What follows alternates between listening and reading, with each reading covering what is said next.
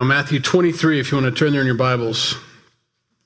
Let's pray. Lord, we thank you for this evening. We pray that you'd speak to our hearts and uh, help us understand your word. We know that this is where Jesus gets rejected in this chapter, and then, uh, of course, he rejects them.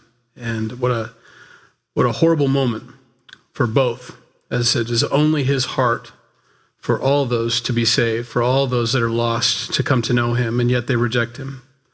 And so, God, I pray that you'd help us to have the same heart he does, that even though they've rejected him and hated him and they're going to spit on him and crucify him in the next few days, that he still loves them with an everlasting love. In Jesus' name, amen. You can tell we got new concrete out there. Don't walk on it. Sam, just looking at you. Um, hopefully we'll be able to drop people off a little bit easier, build a vestibule on there for double doors and so on. So anyway, moving forward with some things. Having a baptism on the 27th of this month. We'll meet out at Mozingo uh, at 2 p.m. after second service and uh, Mozingo Beach, and then we'll do baptisms out there. So if you have accepted Christ as your Lord and Savior and you've never been baptized, we'd love to give you that opportunity that day. This is a tough chapter. Um, several woes to the Pharisees and the Sadducees. And what I like about this chapter is the, the difference. You can tell the difference and see the difference between how Jesus treats the religious rulers that should know better versus the absolute broken sinner. And the difference, the love and the heart that he has and the compassion he has for the sinner versus the, the scribes and the Pharisees who just were, well, as he's going to say several times, hypocrites. And um, that's important because sometimes we can fall into that category of Pharisee and Sadducees and we, we don't mean to.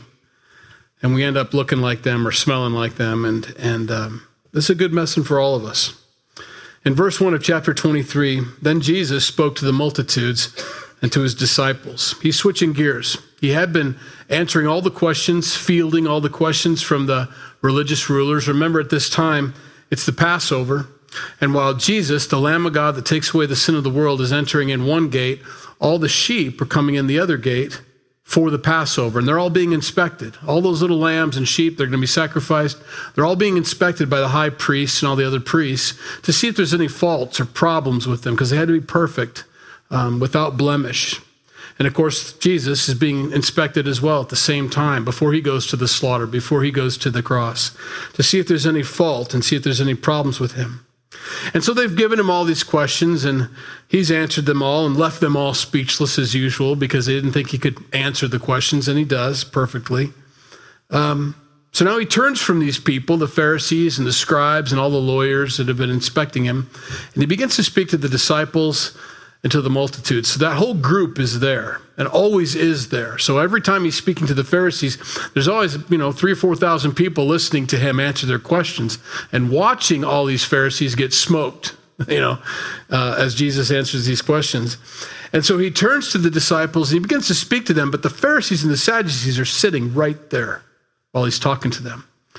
Um, and like I said, Jesus is using his outside voice at this point. Before he was subtle and moving through the, the towns and throughout the regions. It wasn't time for him to go to the cross yet, but now is the time for him to go to the cross. And so he's not going to pull any punches. He's not going to skirt any of the issues. Uh, he's going right at him full, well, head on. And so he begins to speak to the disciples and the multitudes. And he says, The scribes and the Pharisees sit in Moses' seat. Therefore, whatever they tell you to observe, that observe and do. But do not do according to their works, for they say and do not do. They're hypocrites. Um, they found it real easy to tell everybody what to do, and they found that their position, and that's in their mind what made them holy. That's what made them acceptable to God was I'm telling everybody what to do, therefore I have done it. And that's not the case. Telling somebody what's sin and what's not sin, what's acceptable to God, what isn't acceptable to God, does not qualify you. It condemns you. It actually is convicting. It should be anyway for those who have a heart for God. But it wasn't to them. They thought because they had the position that that was their holiness, that was their ability to come close to God. So Jesus calls them out on it.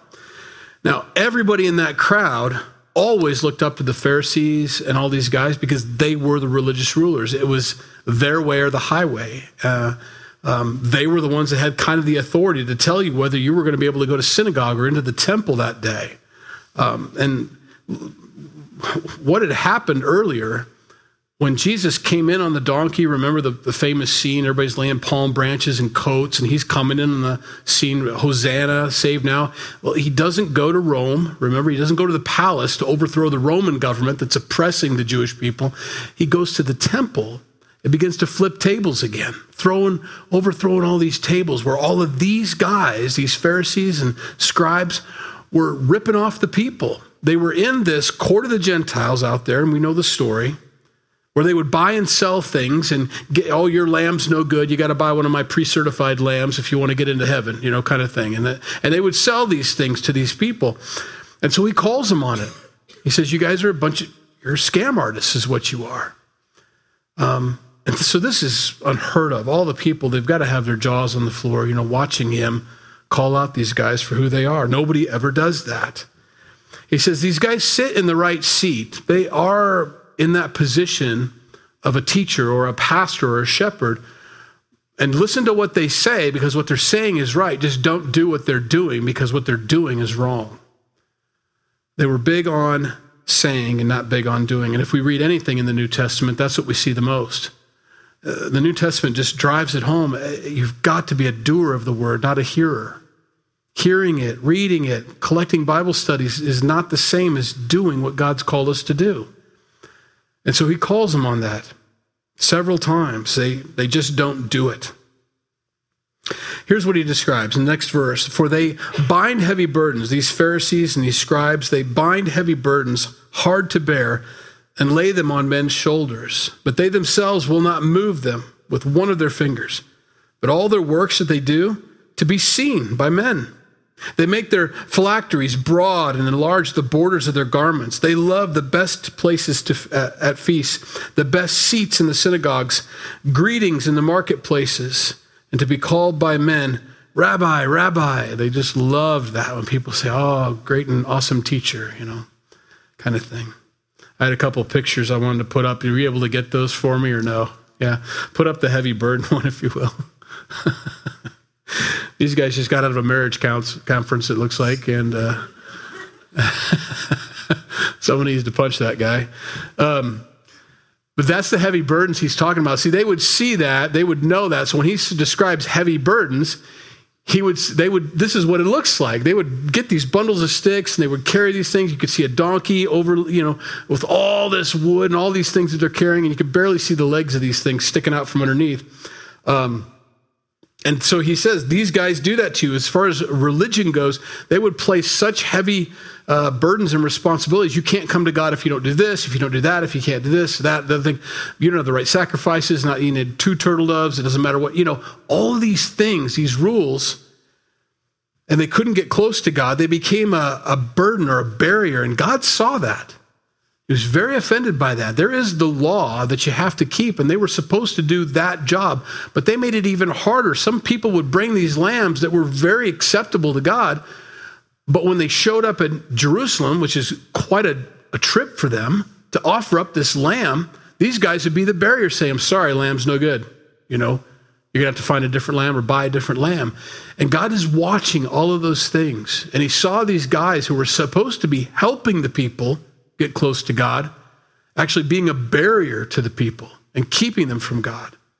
And it was very offensive. And so Jesus calls them. He says, You guys lay heavy burdens on people, but you don't even bear those heavy burdens. You, you pass off your crippled lambs as good lambs because you don't want to give the best lambs to God. You do all these things that these other people are required to do, or you don't do all these things that other people are required to do. And he calls them on that. He says one of the things they do is they broaden their uh, phylacteries. Here's a, another picture. When I was in Israel, um, this is what they do the box on his head and the box on their hand and the leather strapping that they put on. He's going to the wall to pray. Um, and this is what they would do. A lot of the young guys would do this. And at, at, when I went to the, to the wall, um, on a on a trip, you know, as, as uh, you'd see these guys standing at the booth getting all ready to go to prayer, and they would do this. And so that's a phylactery. That box on his head, it's got a it's a single chamber, just an open box, and there's four scriptures inside of it. And the idea is, I'm really going to focus on God while I'm praying. Is the idea behind it? And then there's one in his hand. It's got four chambers, which four separate uh, scriptures in each one of the chambers, and these are the phylacteries. Well they've been doing this a long time. That's pretty streamlined, pretty you know modern, cool, I guess. you know, um, these guys back then they would make them really, really big. You know, these big flat, you know, look at me, you know, I've got the whole, you know, you know, watch me pray, watch me, oh Lord, you know, whatever. And they start bouncing their head off the wall and everything. And it was all for show.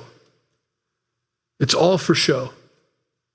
None, none of that helps you get close to God. None of, none of the things they're talking about helps them get closer to God.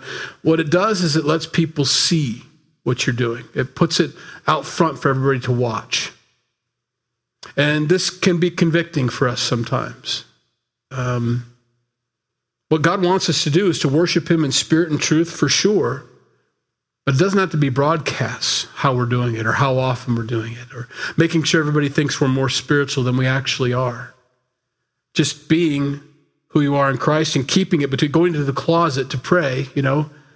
Uh, nothing wrong with praying out loud, but these guys were known for this. And this is an embarrassing moment for them. This is a humbling moment for them. He's he's taking these guys who find their place in the best seats and he's telling them to go down to the end of the table. And that's a, a story that a parable that he shared with them earlier. It's out of Luke chapter 14, verses 7 through 11.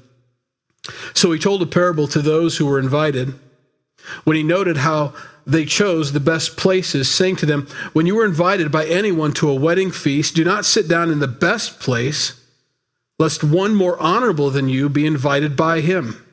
And he who invited you and him come to you, saying, Give place to this man. And then you begin with shame to take the lowest place. But when you are invited, go and sit down in the lowest place so that when he who invited you comes, he may say to you, Friend, go up higher. Then you will have glory in the presence of those who sit at the table with you. For whoever exalts himself will be humbled, and he who humbles himself will be exalted. This moment right here is you're done examining me, Jesus says. Now I'm going to examine you. And it's time for you to move from your place of honor at the top of this table and to get down where it belongs because there are so many other people who are more honorable than you, who are lower, who are more humble, who are more close. And they need to come up to the higher place. And so he's moving them down. It's a very humbling moment for these guys to sit here. And now you can see why they get so infuriated with him. Their pride's being hurt. This is what's going to cause them to figure out how do we get Judas? How much money do we have to pay him to turn in Christ? So we can find out where he is, get him on the cross, get him crucified, get him out of our hair, and we can go back to our boxes on our heads and our wide, big robes and take our seat back that he's just removed us from. They're losing all the people and all the respect right now.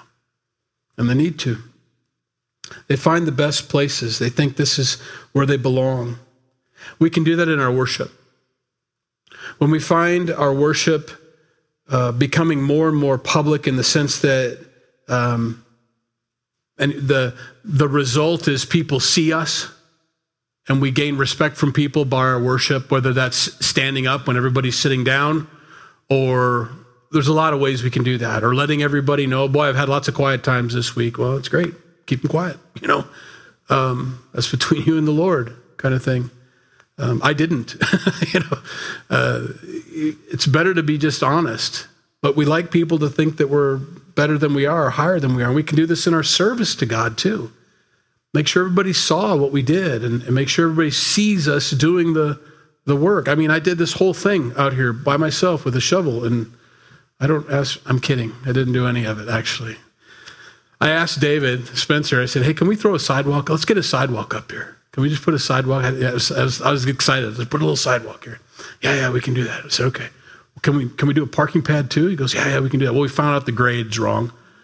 So I get up here, you know, and after David was just supposed to show up with his crew of two or three guys from Iowa and just kind of lay this sidewalk out, and there are trucks and and bulldozers and s- semis with dump trailers. I'm like, what is going on? He goes, well, we're going to regrade the whole parking lot, scrape off all of the uh, stuff we put down, regrade it all, and then put it all back so that when we're finally done, it's all going to drain the right way. And I'm like, oh. I got a wedding this week. I won't be here for any of it, none of it. So I'm watching these guys all work and sweat, and I'm like, uh, I'm at Mozingo Beach entertaining some guests right now, you know, uh, suffering in the water kind of thing. Um, so many guys worked on that out there, and you probably don't know who they are, who did what. They don't care. You know, it's a it's a blessing. It's when you make an announcement about it. It's when you're standing up in front of everybody saying, "Did you see? Did you see what I did?" You know, um, it gets in the way when you get the glory as opposed to God. When you get the attention, we have to be careful of that. Watch out for that. Verse eight. But you, you multitudes, you disciples, do not be called rabbi like these guys are called rabbi. They love those titles. For one is your teacher, and that's Christ. And you are all brethren. Do not call anyone on earth your father, for one is your father, and he who is in heaven. Uh, that's who your father is. Your, your, your spiritual father is him. And do not be called teachers, for one is your teacher, the Christ. But he who is greatest among you shall be your servant, and whoever exalts himself will be humbled, and he who humbles himself will be exalted. Now you read that and you're like, wait a minute, am I not supposed to call my dad dad or what is he? No, that's not what he's talking about, obviously. I mean, what are the commandments is honor your father and mother. Well, he shouldn't say father then? No, it's not what he's saying. These guys would take the title. Jesus is trying to remove those titles from them. They love the title, you know, uh, you know, most holy reverend. You could call me most holy reverend if you wanted to. No, no, it's JD, you know. Um, that's it. Um, these guys would love rabbi, rabbi, because everybody loved to be called, you know, if you're a teacher, you were above. And every one of these titles puts that person above the others. He says, No, Jesus says, you're all brethren. You're all equal. You have different roles, rules, responsibility, things you need to do for God. You, you may be standing up here, I may be standing up here teaching the Bible, but that doesn't mean I don't do other things, you know, and that's, that's my job. That's what I do. That's what God's called me to do. But others are called to the children's ministry. Other called, other called to watch the children's ministry, oversee the children's ministry. Um, others are called to clean. Other, others are called to lay concrete. And we're all called to do different things. We're all equal, though. Absolutely equal. No different. And so don't worry about that, uh, the title rabbi or, uh, you know, father. It's a very dangerous thing to be called that, spiritual father, or to be called a father um, in the worst sense. And, you know, I don't want to put too fine a point on it, but you can be part of a, a denomination where you're required to call the man father. Um, and he doesn't mean older man in the Lord when you call him father. They mean I represent, am, and equal to, and can get absolution through me, the father. And you can't do that. That's so wrong. But that's that's up to them to hear this and to receive it or not to receive it. But I won't do that. And, and he says, don't call him that anymore. Quit, quit giving him those titles that they desire. Humble yourself in the sight of the Lord, and you'll be exalted by him. It's a very simple thing. Christ came to, to serve, he didn't come to be served. And if he, the creator of the universe, decided to serve us, certainly we have no place to expect to be served by other people, but to serve others. Now he's going to switch gears. Now he's done talking to the people. He's going to move on to the Pharisees and the scribes who have never left the room. They're still sitting there with everybody, hearing all this, being offended. And so he's going to let them have it. And we don't see that very often. We always see Jesus, you know, he's just meek and mild Jesus and very sweet and very kind of, it's kind of like white flowy hair kind of thing. And we don't see him flipping tables. You don't see him doing this to the scribes and the Pharisees, but there's a time for this. And I noticed that if he's gentle most of the time, if he's kind most of the time, if he lets kids sit on his lap and he says, You guys got to be like one of these little kids if you want to get into heaven, you got to be humble, you got to be meek, he's, and, and, and he washes disciples' feet. When he gets angry, that makes you notice, you know? Some people are angry all the time, and when they're calm, that surprises you, you know? And like, oh, wow, you're calm today. You're, you're on your meds again or something. I don't know. You're, you're relaxed. Um, and then for those that are relaxed most of the time and they're even and they're cool, but when you see them go up a level, you pay attention to that stuff. That's important. And he does. But woe to you, scribes and Pharisees, hypocrites! Exclamation point. So he's shouting at them. For you shut up the kingdom of heaven against men, for you neither go in yourselves nor do you allow those who are entering to go in. I've been watching you. You don't even come in. You don't draw close to me. I know your hearts. I know your minds. I know you don't draw close to me. But the worst thing is, that's fine. That's between you and God. But you don't let other people draw close to me. You get in the way. If I can't see Christ, you can't see Christ, is the idea. If you can't, if I can't come to God, you can't come. I'm watching you do this. Woe to you. Verse 14 Woe to you, scribes and Pharisees, hypocrites! You devour widows' houses, and for a pretense make long prayers. Therefore, you will receive greater uh, condemnation. I've been watching you. I watch you go into widows' houses and say, Sorry, this is what the Lord requires. And you're taking stuff from widows. What kind of people are you? And then you make these long, pretentious prayers. That's all it is. It's a pretense. There's no value in it. There's no real heart. You don't care how big your phylactery is that you stick on your head or on your hand. You're not really seeking the Lord. And he calls them on that. Verse 15 Woe to you, scribes and Pharisees, hypocrites! For you travel land and sea to win, pro, to win one proselyte, and that's someone you bring into the Lord, someone who's not Jewish, uh, an Ethiopian, an Egyptian, or someone who's drawn to God, and you go out and get them and you bring them into the faith. Well, your faith, not the true faith. And he says this you bring in one, and when he's won to you or your side, the Pharisees or the Sadducees, whatever game you've got going, you make him twice as much a son of hell as yourselves. He just called these guys sons of hell. And, and the ones you bring in are twice as bad as you because those guys are even more zealous. If I'm not Jewish and the faith is of the Jewish people, but you want to be of that faith as an Ethiopian or as an Egyptian, you're going to kind of go overboard to compensate for the fact that you're not Hebrew, you know? And that's what he's talking about. These guys are, they're worse because you make them, you make them jealous. You make them desire to be in your position. He calls them, I've been watching all this. Woe to you, blind guides who say, Whoever swears by the temple, it is nothing. But whoever swears by the gold in the temple, he is obligated to perform it. Fools, blind. You're not supposed to call people fools, but there he goes, you know? What's he saying? Well, they would do that. And I kind of think of it have you ever been dared to do something? You know, I dare you, I dare you. And then someone says, I double dare you. What does that even mean? I, I du- whoa, then I'm going to. And that's kind of what they would do. I swear by the temple. That doesn't mean anything. I swear by the gold of the temple. Oh, man, the gold. That is serious. And Jesus is like, What are you talking about? You're fools. You're blind. For which is greater, the gold or the temple that sanctifies the gold? And whoever swears by the altar, it is nothing, but whoever swears by the gift that is on the altar, he's obligated to perform it? You're fools and blind. For which is greater, the gift or the altar that sanctifies the gift? And so now he cuts to the chase. Therefore, he who swears by the altar swears by it and by all things on it. And he who swears by the temple swears by it and by him who dwells in it. And he who swears by heaven swears by the throne of God and by him who sits on it. There, settled it. Just because you swore by something you think you can, it's like, it's like I crossed my fingers behind my back. Jesus said, Nope, it all counts. And everything you haven't done that you said you didn't have to do because you didn't swear by that part of the temple, you're obligated to do every one of those things you got out of. He's calling them on it. You swore. Doesn't matter by what, you swore. And so I'm calling you out. Tough. Verse 23 Woe to you, scribes and Pharisees, you hypocrites, for you pay tithe of mint, anise, and cumin, and have neglected the weightier matters of the law justice, mercy, faith. The tithe, that's 10%. He's not saying they're not supposed to tithe, they're not supposed to give 10%, you know? What he's saying is you got so excited about cumin, they would grow this little herb, cumin. I mean, cumin.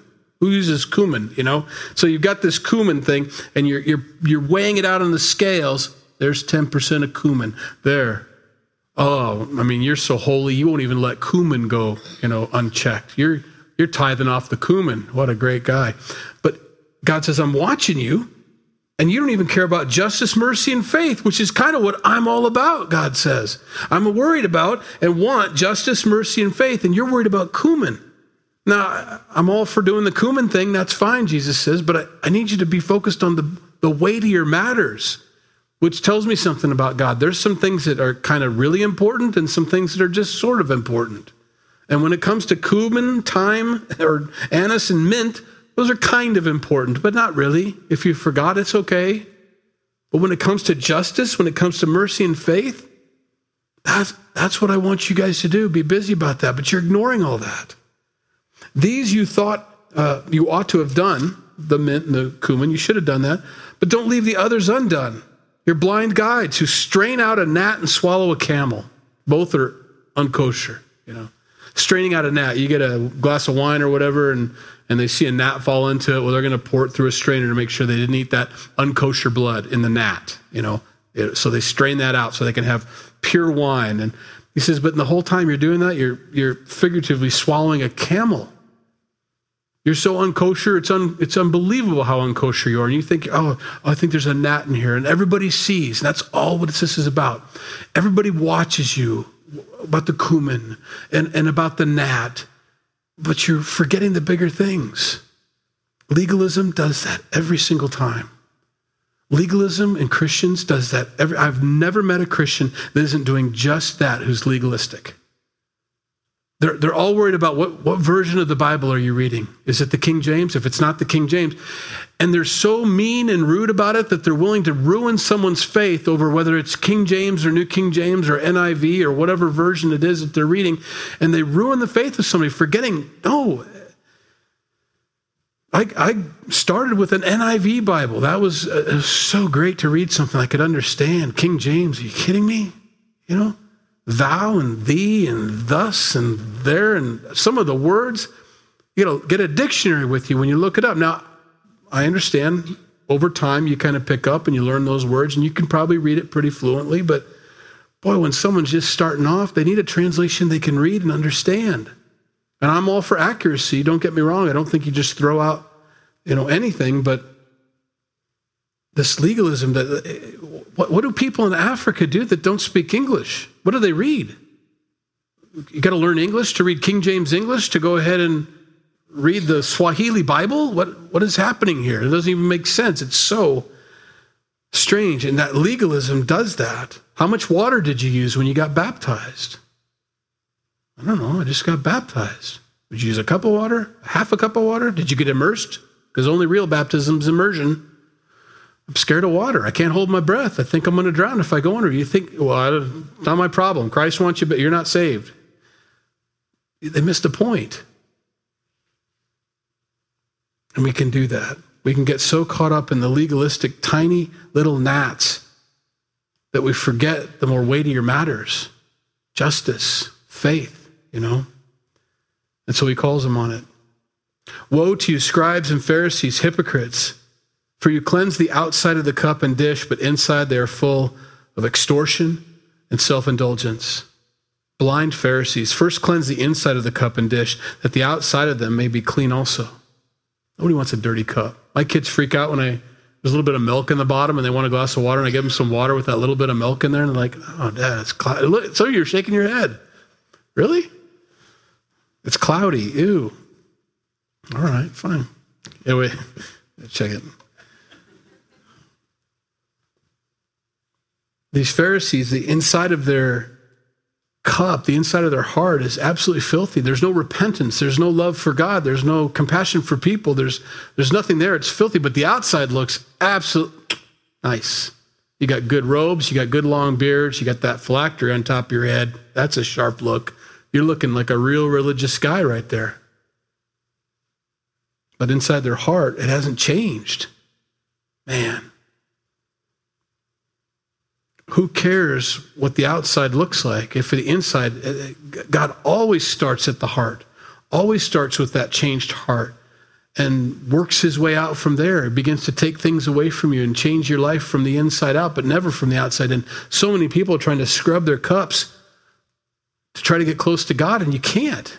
That's not how it works. You don't scrub the outside. You don't try to make yourself look religious so that you can be religious. That's not what God wants. He wants a relationship. I just want you to know who I am, that I love you, that your sins, the things you've done in rebellion against me, have separated me from you. I can't talk to you. I can't have a relationship with you because you're off doing your own thing. You're doing your will, and I can't, you don't want my will in your life. And so we're distant, we're separated, and the, and the wages of that sin is death. You're in rebellion against me. But I've sent my son Jesus to die on the cross for your sins, to take your place. The death that's waiting for you, I put upon him. And I need you to accept him as your Lord and Savior. I need you to accept that offer of forgiveness so that you can get right with me, so that we can start our walk with each other, so we can start getting things straightened out in your lives. See, these guys, these Pharisees and Sadducees and these scribes, are that's what they were there to do. They were supposed to first realize how broken and dirty and how much they needed the very sacrifices they were helping other people with. I need to get my own lamb. I need to bring it to the altar. I need to pass my sins onto the lamb. I need to have that lamb killed so my sins can be. I know who I am. And now, because I've done that first, that was always first, now I can help you come to the altar, you see? And to never forget that part of it. They'd forgotten that. They didn't think they needed the lambs anymore. They've got the broad coats, they've got the phylacteries on their head, they look good. Everybody calls them rabbi, clean as a whistle. And God says, No, I'm looking at your heart. Don't care about your clothes. And your heart needs to be changed. And so they couldn't help people.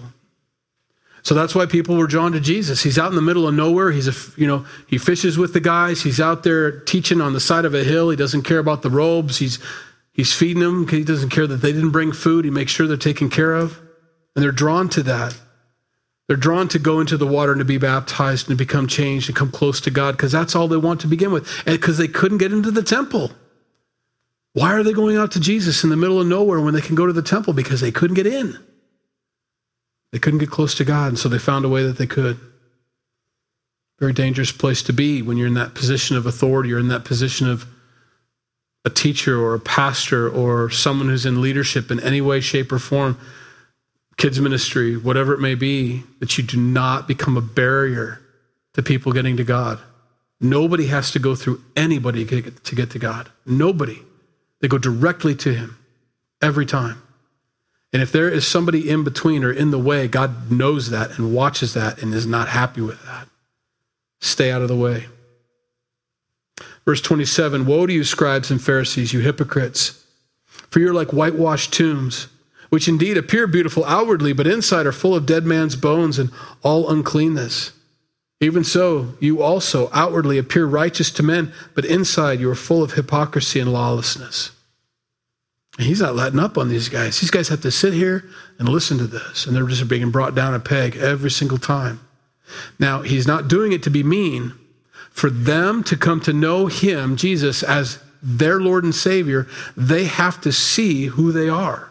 That's for everybody on this earth. We all have to get to that place at one point in our lives, and most of you have, and realize that I'm in need of a Savior. And these guys don't know they need a Savior yet. And He is bringing them down to a place. It's like, look, I don't think you're looking in the mirror closely enough. Let me show it to you.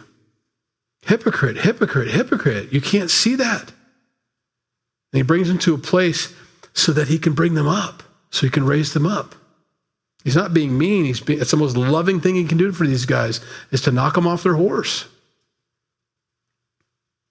Woe to you, scribes and Pharisees, you hypocrites, because you build the tombs of the prophets and adorn the monuments of the righteous and say, so they go, here's the, here's the thing. Remember what he's told them. Uh, which one of your prophets didn't your dads kill?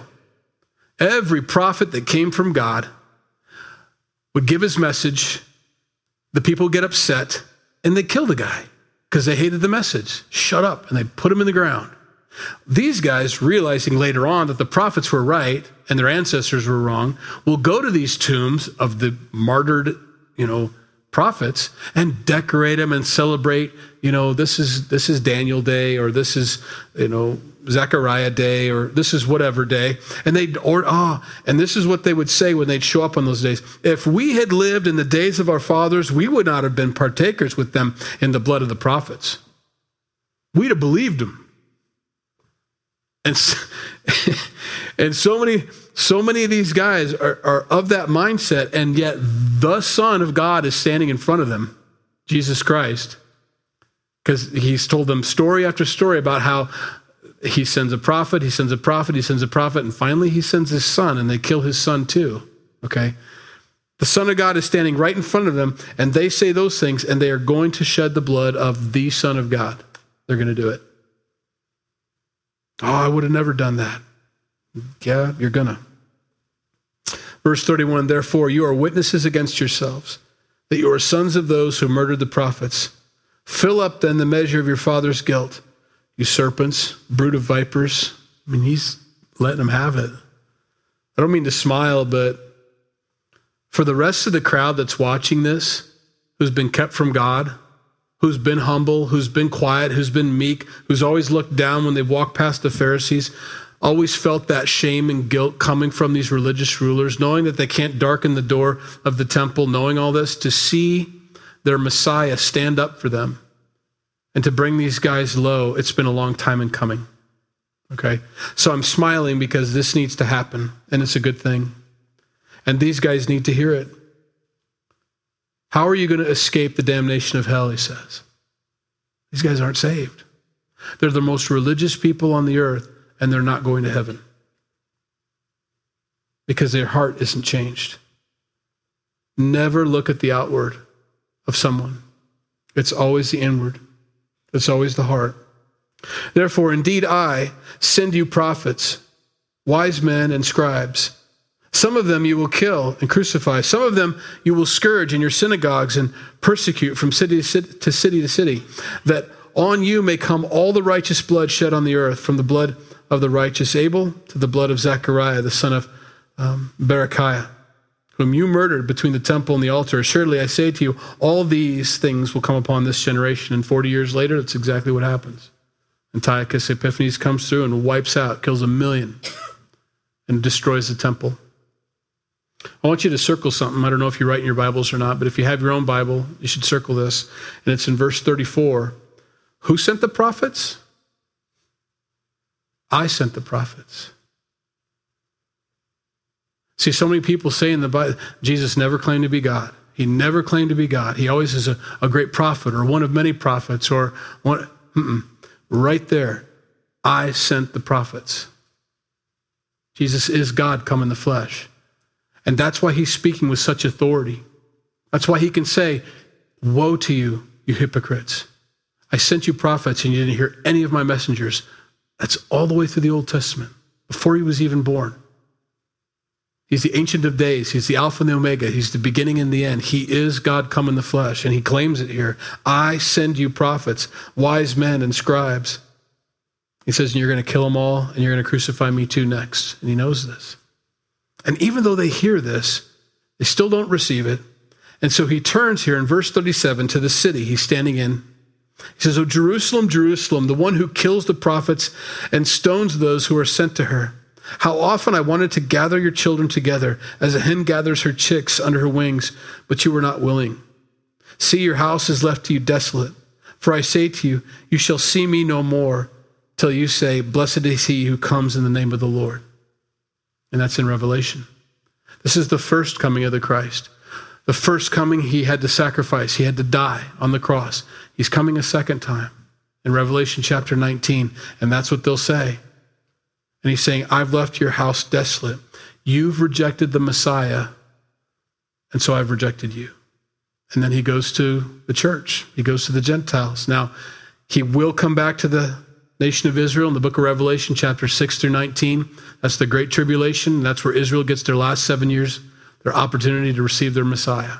And they'll get that chance again. We'll be long gone by then, but until that happens, that's where they stand and that's where we stand. That's the blessing that we have as the church, is because they've rejected him and he sees that. I've wanted to look at his heart for them, just sharing that there, you know.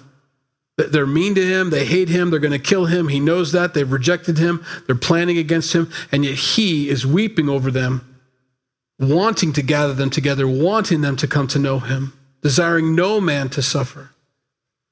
In 2 Peter chapter 3 verses 9 the Lord is not slack concerning his promise as some count slackness but is long suffering towards us, not willing that any should perish, but that all should come to repentance. So many mock, make fun of, ridicule Jesus or anybody that follows him. And he hears all that and he knows all that, and yet his heart is still for them. He still wants to know them. He wants them to know him. He's been trying to introduce. When I was 19 and I got saved, I got born again. It took God 19 years to get into my heart. It took a long time for him to finally. Uh, but after I got saved, after I was born again, and I realized he's my savior, and I was just broken, you know. I could look back at my life and see all the times that he tried to step into my life, all the times he saved me from things that should have killed me or stepped in in areas where I had to be in prison, you know. He's done so many things for me and stepped in. I look back at that. I'm like, look how many times he longed for me and wanted me to know him, and I rejected him there, there, there, there. I mean, I can count him, I can see him until finally I accepted him. Anyway, if you're not a believer tonight, just know that. I don't know if you want to be a believer tonight or not, if you want to accept Christ as Lord and Savior. That's, that's between you and Him. I'll give you a chance if you want to. You can pray. But if you don't, you decide to maybe make the decision later on, please know this. This is His heart for you. He loves you. He wants you to know Him. He's trying to make Himself known to you. He'll be with you. He'll never leave you or forsake you. He's going to constantly be knocking on your door saying, Are you ready yet? Are you ready yet? Are you ready yet? Now, as someone who's been in that position, and he's knocked, and I've ignored him, and I've ignored him a lot, I'd, I'd encourage you to not wait too long. I don't, we don't know when we're going to die. We don't know when our last day is going to be. I mean, when I was 19, I was invincible, never going to die. Not going to happen. I can beat anybody up. I can do anything I want to do, and nobody's going to hurt me. And car wrecks, big deal. I'll walk away from them, all those things. There's a lot of people that don't walk away from those things. And I'm not trying to you know scare you into it. I definitely it's got to be something that God's done in your heart. The Holy Spirit has to um, begin to stir your heart, and you'll know that. You'll feel that in your heart. You'll feel that stirring. You'll feel that tug. Like I think tonight's tonight. I'm supposed to accept Christ as my Lord and Savior, but I'm not going to do it now. No way. Not in front of these people. No way. You know. And I I've been there. I know. But when you're alone and you're lying in your bed and you're quiet and everybody's gone and no one's paying attention and you still feel that tug, just pray. Say, Jesus, I want you to be my Lord and Savior. I need you in my heart. I have tried to fill my life with all those things that could be anything, all the things of this world, and none of them are satisfying me. And I still want more, and nothing fixes it, nothing cures it. I'm going from thing to thing to thing, whatever that is. Just cry out to Him and ask Him to be Lord and Savior. Say, God, reveal yourself to me. I want to know you. I want to be yours. I want you to be mine. I want to know if all this is real. I want to see it. He is faithful and He'll do it. He'll step in and start talking to you and show you things. There'll be some coincidences in your life that you're like, that is no coincidence. That's just weird. How did they know that I was thinking that and they came up and talked to me and I've never met that person before? He'll start doing stuff. And be encouraged by that because that's Him showing up in your life saying, Yep, I'm real. And I want you. And I want you to be saved.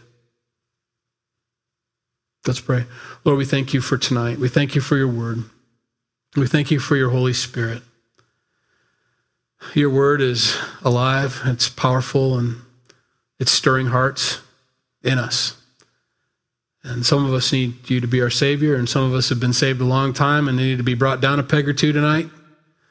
Some of us need to keep our service and our worship private. Some of us need to stop be looking for the acknowledgement and the pat on the back. Um, others of us need to just be encouraged that what we're doing is right.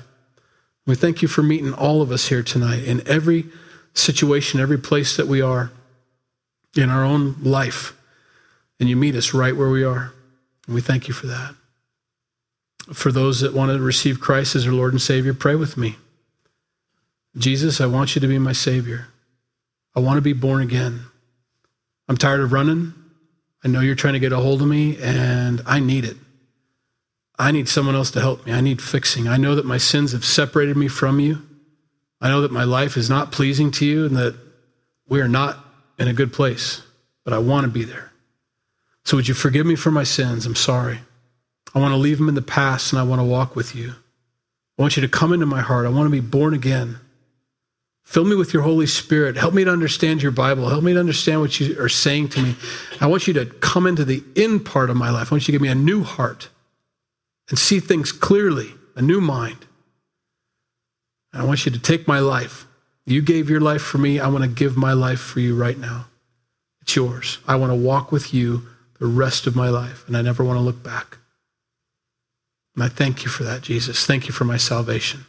Thank you that after that prayer, after this time with you, Lord, that I am saved, that I am going to heaven, that I have a place with you, and that when I die, my eternity is secure because I trust you and I believe you and I know you love me. I love you too. In Jesus' name we pray. Amen. Have a good night, guys. If you need prayer before you go, come up. Be glad to pray with you. Otherwise, stay off the concrete again.